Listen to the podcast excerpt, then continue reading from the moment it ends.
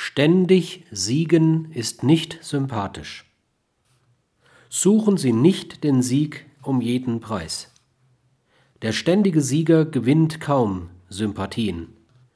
Man muss auch, gezielt oder nicht, verlieren können. Mitunter ist ein gezielter Misserfolg in der Diskussion in einer Nebensache durchaus anzustreben, um in der Hauptsache gewinnen zu können